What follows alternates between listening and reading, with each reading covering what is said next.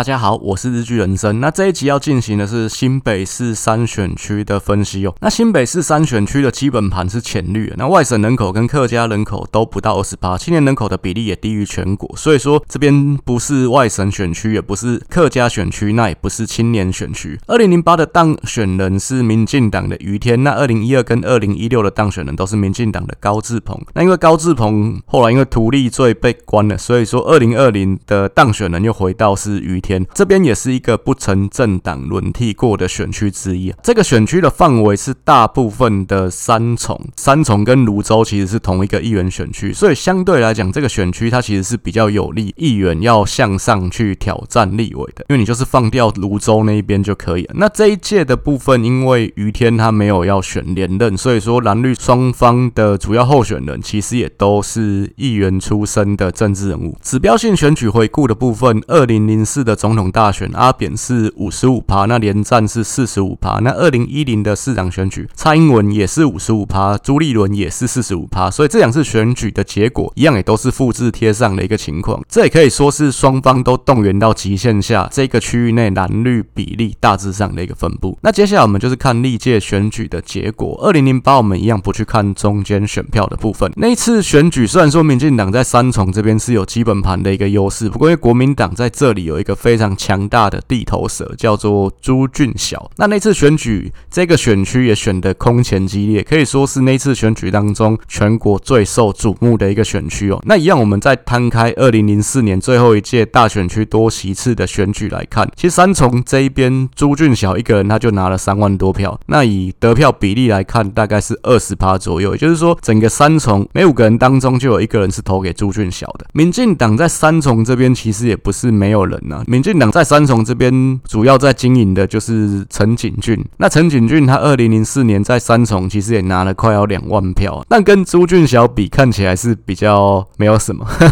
不过因为陈景峻他二零零七年的时候就入阁去当交通部的正事，其实当时陈景峻他的生涯规划应该是想要选二零零九的台北县长，因为他那时候已经入阁了嘛，所以说二零零八年他就没有再继续下来选举。补充一下陈景俊这个政治人物，那因为刚刚讲到说，他原本的生涯规划应该是要挑战二零零九的台北县长，不过因为先是有苏贞昌挡在他前面，因为民进党二零零八下台了嘛，那苏贞昌他想要再继续选总统，他势必是要有一个战场，那所以说，其实他再回过来选台北县长这个部分，就是对他来讲，当时是最好的一个选择，因为第一个政治人物来讲的话，你空窗不能太久，你中间其实还是要有一个职位，或者是说你要参与。选举，那你有参加选举的话，你下面的这些人脉钱脉才能动得起来。其实简单说，政治人物就是有赞有人气啊。那再来是说，当时国民党现任的台北县长周锡玮，其实他民调也是非常的差嘛。那甚至在当时来讲，周锡玮他其实也是一个媒体的宠儿，那这个宠儿是负面的，就是说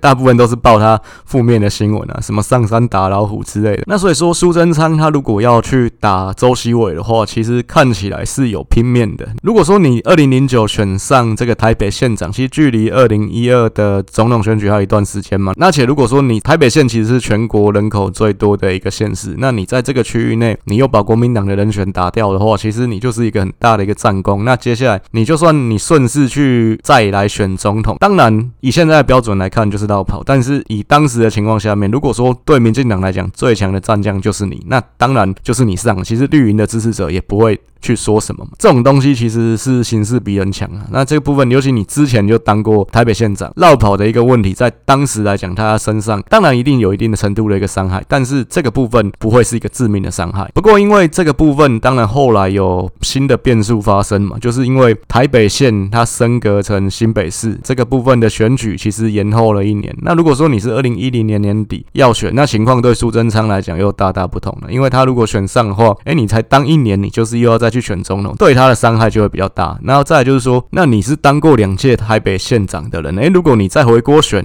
选您是卡在这个位置上，那选输的话，就代表说新北市民对你过去的执政不买单哦。那这部分对你也是伤害，就是选您是伤害，选输还是伤害。对他来讲，他就不会想要选呃新北市了嘛。那所以最后当时的情况是，苏贞昌就跑去选了台北市，而且他还在神明的面前就说：“我不会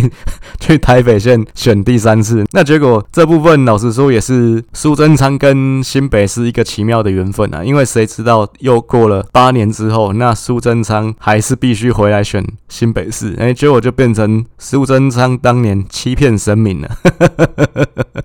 所以苏贞昌后面讲过一句话，说人生的剧本都是写好了，只是不能偷看而已。那因为当时他也没想过说，那这么老了还要再来选新北市，选完之后，那民进党输个痛口，所以他又接了这个看起来是败战处理投手的阁揆。那不过结果他再回来当阁揆，反而声望满意度都比当年他第一次当阁揆的时候好非常多。对他来讲呢，是一个苏贞昌的奇幻旅程，所以他才会。说这个人生的剧本都是写好了，只是不能偷看而已。回到他骗神明这件事情，其实我之前讲过，台湾人并不是像中国他们无神论的嘛，所以说大家其实不管你是本省人、外省人啊，对这件事情都有一定程度的一个忌讳，尤其是苏贞昌他这个年纪的人，尤其你可惜我们台湾有一句谚语在说，你是棺材钻一半的人，你可能剩下的生命不是很长了，那你很快就要去面对牛头马面、黑白无常，你还骗神明。所以我相信苏贞昌绝对不是蓄意要骗神明的，这部分其实他有获得相对应的补偿啊，就是在当阁揆这件事情啊，那所以这是他骗神明的一个代价。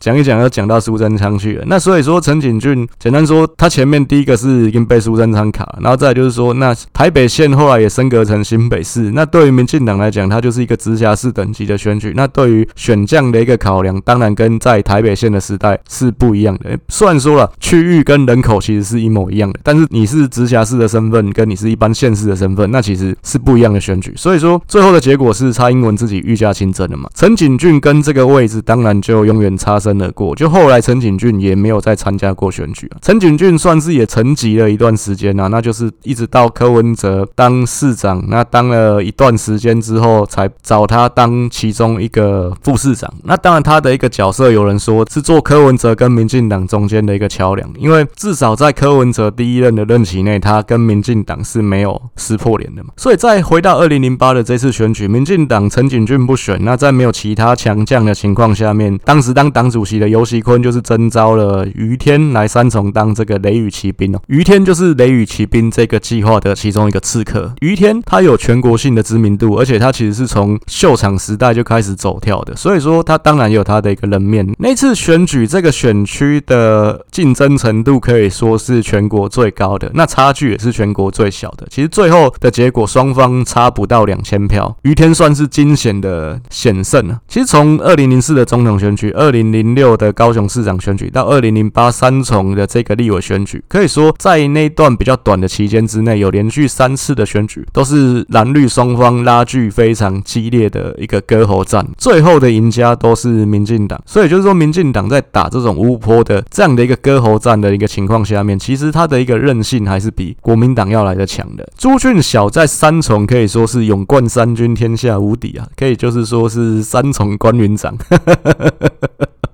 三重魔关羽。不过，如果说我们回到当时的时空背景下面看，如果呢，民进党推的是陈景峻，那其实陈景峻很可能就像是这个庞德一样，最后就是被水淹七军的份。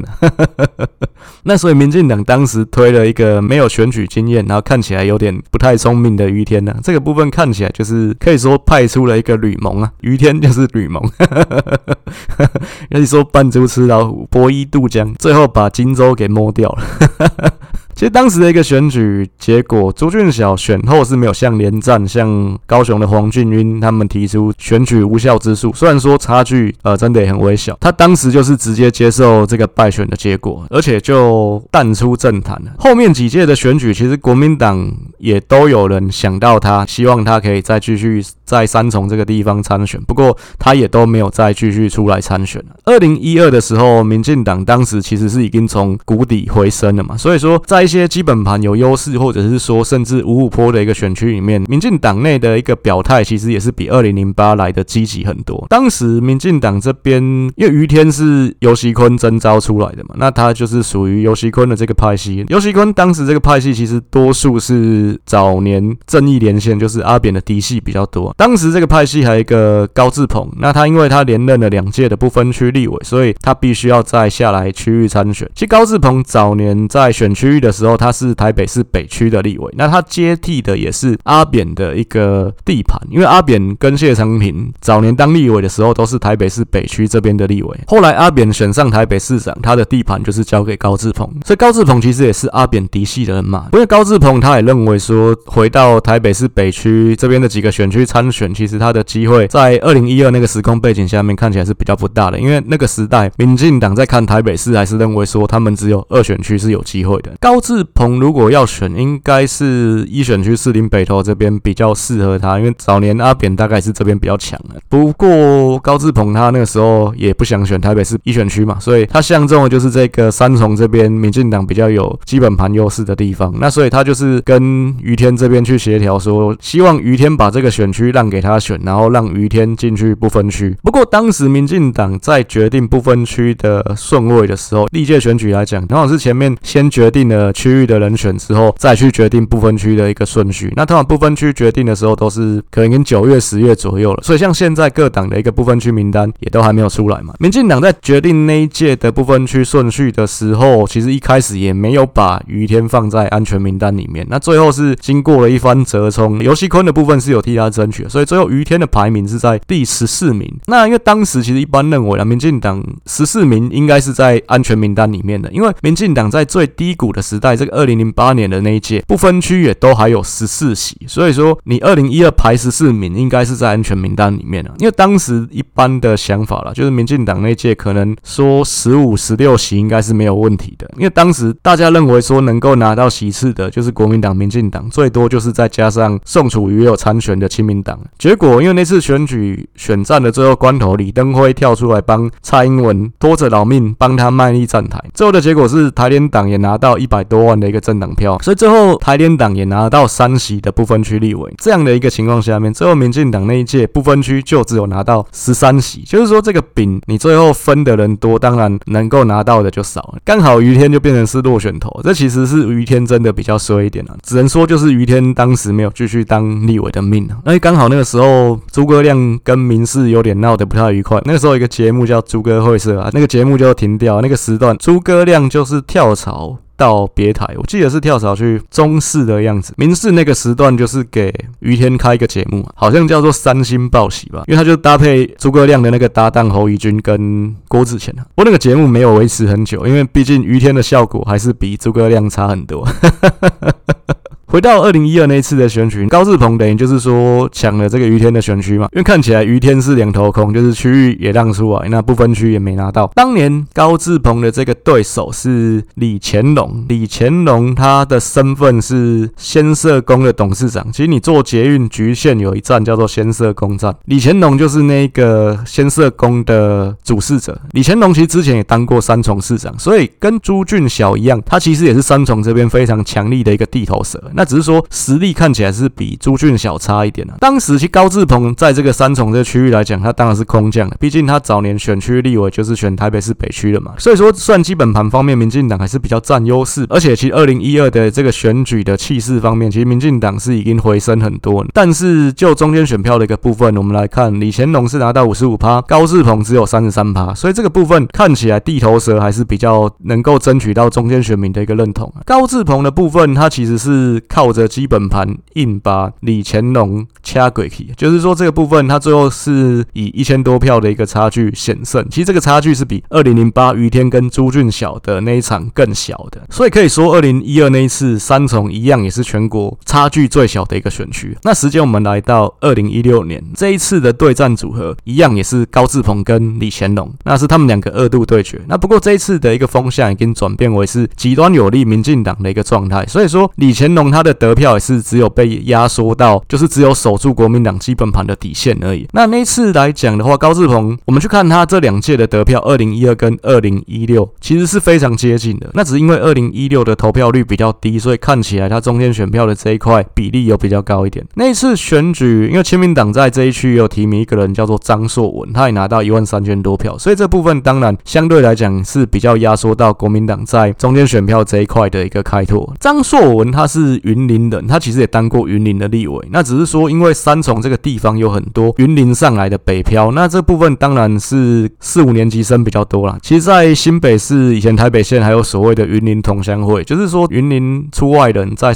呃三重这一块，其实势力也算是蛮大的。那所以说他来选这个区域，也不能说是没有地缘关系，不能说是没有一定程度的一个连结性啊。所以他也拿到一万三千多票。二零一八年底的时候，高志鹏因为收受五十万的政治献金，所以那时候被判刑定谳，那需要入监去服刑了。所以说他当时是失去了这个立委的资格。那这个区域当时就是必须要跟其他呃有选上县市长的立委的选区一起进行补选。那那个时候因为民进党县市长选举大败嘛，而且说那个时候韩流金价庆该亚别掉，所以那那个情况下面，民进党气势是非常低迷的。当时这几个区域的补选，那尤其像三重跟台南二选区，这黄伟哲的那个选区，其实传统上都是民进党比较占优势的区域。但是因为韩总那个时候的气势真的很强，那他也强势进来帮国民党这边辅选，再加上说补选投票率其实是比较低的。如果说哪一方动员能量比较强的话，确实这两个选区是当时的情况下面是有可能会翻盘的。如果啦，当时民进党连这两个区域都丢掉的话，虽然说在一年后的那个大选，这两个区域的基本盘看起来要拿回来可能性还是比较高。但是如果这两个区域补选输掉，可以说啦，韩总这这边一定会士气大振。可以说韩总搞不好真的就是一波会选上总统，这是有这样的可能性存在的。所以当时当然对民进党真的是风雨飘摇了。那民进党这个选区当时推出于天出来救援，那因为于天也当过这一区的立委，可能跑选举不用是从零开始，而且三重这边的民进党的支持者看起来对于天还是有一定程度的情感，因为毕竟对民进党的支持者来讲，也会认为对于天有一些亏欠，毕竟于天让出这个区域给高志鹏，结果于天自己不分区没有拿到。对于像尤其深绿的选民来说啊，都是传统的老台湾人，其实是比较秀景啊，而且刚好当时发生了香港的反送中的运动，那所以说民进党最后了，于天这边是有不负众望，成功守下这个区域。当时于天的这个选前之夜，民进党这边的神秘嘉宾就是林非凡，那林非凡也是在那一年后来加入了民进党，可以说那个补选的神秘嘉宾林非凡也算是最后的临门一脚。到了二零二零的时候，国民党在这个区域看起来就是有点弃守的一个状态，因为民进党在那一波那守下了这个区域，台南这个区域，然后再来，因为反送中的运动真的越演越烈，其实民进党这边的气势是有稳定下来。那国民党在三重这边其实也没有好的人选啊，因为李乾龙他选了两届没有选上，他就也没有想要再选第三届。那最后当时国民党是选择礼让无党籍的新北市议员李翁月娥，李翁月娥虽然是在三重泸州这边是都用无党籍在选，不过他是亲国民党这边的。也特别讲一下，其实李翁月娥之前是当过泸州市长，所以他主要的大本营是在泸州，不是在三重。那我们去看他议员的一个得票，其实也是泸州这边的得票率比较高。所以说，国民党当时礼让他，可以说就是有一点死马当活马医这样的一个感觉啊。所以最后李翁月娥也是只有拿到国民党基本盘底线的选票而已。不过于天这边看起来他的得得票其实是比前两届高志鹏选还要来的少的。那最主要的原因是因为当时民进党这边有一个议员李雨典呢，让他的女儿叫李敏蔚用民众党的身份在这边参选。李余典他当时其实原本是跟于天竞争这个区域的初选。不过老实说，那我虽然不是民进党人啊，那我是一个旁观者的角度，我是觉得这个部分真的给选民的观感，尤其对民进党支持者的观感来讲，我觉得不是太好。因为毕竟你就是在补选这个最艰困的时候，你不愿意跳下来打仗，那等到局势稳定下来，你才想要出来捡便宜。如果说李雨点他真的这么想要承担，因为民进党人很喜欢讲承担这两个字，那我就讲承担吧。就如果他真的这么想承担的话，他补选就应该出来承担了，不是说等到后面大选那民进党比较好选的时候，你才要出来嘛。雨天你已经把最难的那仗谈下来了，你才想要出来剪尾刀，是这样吗？而且再来，其实民进党也不是没有初选嘛，但是你初选输了，你又让你自己的女儿去柯文哲那边参选，那你不要说成年的儿女是独立的个体嘛，在法律上是完全行为能力人。其实这部分要说也是没有错，但是你女儿要选，你爸爸不知道吗？而且其实当年李雨点也是有去帮他女儿站台的哦，所以说这个部分，我觉得怎么看我都觉得对李雨点这个人他的民主风度不是很认可的。李敏蔚当年也拿到将近三万六千票，以一个第三候选人来讲是相当高的一个票数。那当然，李雨典他是新北市议员，而且当了好几届。然后再来是说，李雨典的老婆就是李敏蔚的妈妈，也当过三重这边的市民代表。然后李雨典的爸爸就李敏蔚的阿公也当过三重市长，所以可以说他们在三重这边是三代的经营啊。当然就是会有一定的基础嘛。所以李敏蔚拿到这三万六千票，可以说有一部分当然是柯文哲的认同票，就是倾向支持第三势力的中间选票。然后另外也有一块一定是支持民进党这边的，那是李余典他可以去影响到的票源，这两块都有。当年李余典是有因为帮他女儿站台，所以被民进党停权两年了。不过这是很微妙的一个裁决，因为两年的时间中间是没有选举了嘛。那等到他二零二二年要再选议员的时候，其实这两年的停权就已经结束了。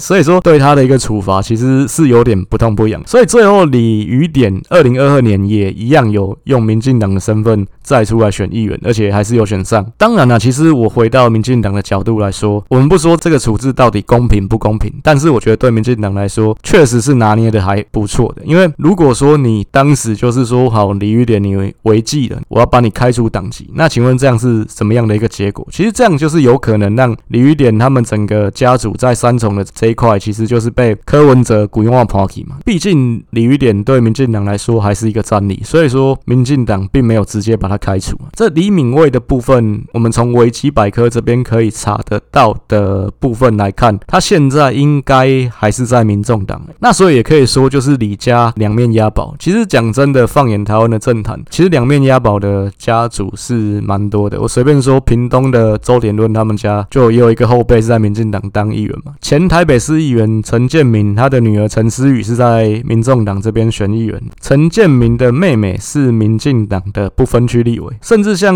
新北市这边有一个父子党的。议员是父子同时在当议员哦，就是陈明义跟陈世轩，爸爸在国民党，儿子在民众党，他们两个现在同时在新北市议会里面的，所以这部分你要说两面押宝，其实在台湾政坛老实说是蛮常见的事情。二零二零的这一场选举啊，如果国民党这边不是李翁月在三重这边的实力确实是比较不足，那我认为李敏蔚的部分可能影响就会更为关键了。下一张我们进入到过去三届立委跟总统得票比较的一个部分啊。那二零一二的时候，因为李乾龙是地头蛇嘛，高志鹏算是空降，所以说李乾龙的一个得票，他是略高于马英九，高志鹏的部分他是略低于蔡英文的。最后的结果就是高志鹏艰险过关。那二零一六的李乾龙、二零二零的韩总跟二零二零的李翁月娥这三个人的得票数看起来都是非常接近的，就这个部分大概也是差不多。国民党在这个选区的基本盘，二零二零的蔡英文跟于天的差距是三万六千票左右嘛，其实这个差距大概。也是李敏蔚的一个得票数。李余典他在民进党是苏贞昌的人马。刚刚有提到李敏蔚有去过去查，他其实以他最后可以查到的一则新闻啊，是说他二零二零选书之后，他就是去当柯文哲的随行秘书。那不过现在柯文哲台北市长卸任了嘛，他到底还有没有在柯文哲的身边？这部分我就不知道。这一届民进党的总统候选选人是赖清德，是新潮流的。其实新潮流跟苏贞昌两边的关系是。比较密切、比较好的，所以说，呃，算李余典他一样初选又选输了，有没有可能再让他女儿代表民众党在三重这边选？我认为这个可能性就比较低一点了。最后一张，我们就是来比较两位主要候选人的一个部分啊。国民党这边这一届的候选人是前资深议员蔡明堂。那蔡明堂他原本去年是要推他的儿子接棒出来选议员，不过在国民党内的初选他他就失败了。那所以说，我认为啦，其实国民党这一次在三重推蔡明堂选立委，很可能。就是从去年国民党这边就有的一个默契，因为毕竟去年其实国民党也很担心说，那蔡明堂儿子初选落败，蔡明堂有没有可能自己用无党的身份出来选议员？其实这是有可能的，毕竟议员的部分讲真的，你挂国民党，你挂无党，差别没有那么大。那只要你的地方实力够，其实你就可以选议员，而且就有机会选上嘛。蔡明堂他除了当过很多届的议员，其实有看棒球的人可能就会知道，他有另外一个身份，就是三重这边有一个棒球名。校古堡家商，他是古堡家商的领队。其实台湾早期说到高中棒球，就是所谓南美和北华新这两大名门嘛。不过后来这两大强权也是逐渐式微啊。过去这二十几年，大概陆续也有几个新的强权来崛起，就是像高雄于正宪当董事长的高院，那台南有一个南音嘛。其实这两个学校在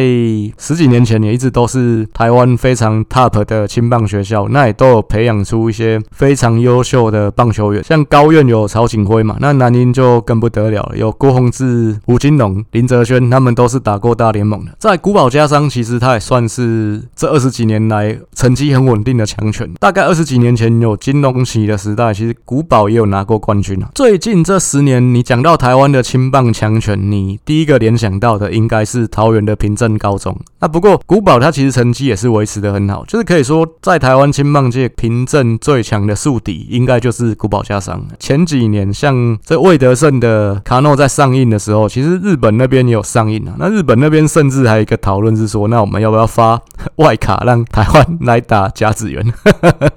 也是可以啦。当日本人我是可以哦。那当然这个议题只是说说啊，因为这很严重啊，这是关于国格的问题。而且在你台湾如果去打甲子园，中国一定跳起来，这什么意思？你要跟日本好，不跟我们好的意思吗？假设真的有成局的话，我就觉得平镇跟古堡在日本应该是可以拿前两名，就连日本的第一强权大阪桐荫应该是都打不赢他们的。但这些讲到棒球是题外话了。不过古堡的蔡董蔡明堂，其实他在台湾的棒球界那绝对是有他的一席之地啊。那过去这二十几年来，他对于基层棒球的一个发展也是有他的一个贡献。民进党这边因为于天他其实早早就说他不争取连任，他要去争取不分区，所以说他也早早就表态要交棒给他同个派系，就是属于郑国会这边的李坤城。其实郑国会这个派系的组成比较主要还是游锡堃的这一个派系。那游锡堃的这个派系要再回推到更之前，就是阿扁的嫡系正义连线这边了。之后来阿扁黑掉了嘛，所以这个正义连线就是树倒猢狲散，比较主要还是在游锡堃这边。李坤城他因为要接这个于天的棒子，所以所以他去年就没有出来选议员。所以说这一区的两个主要候选人蔡明堂跟李坤城，他们都当过好几届的议员，但他们去年都没有选。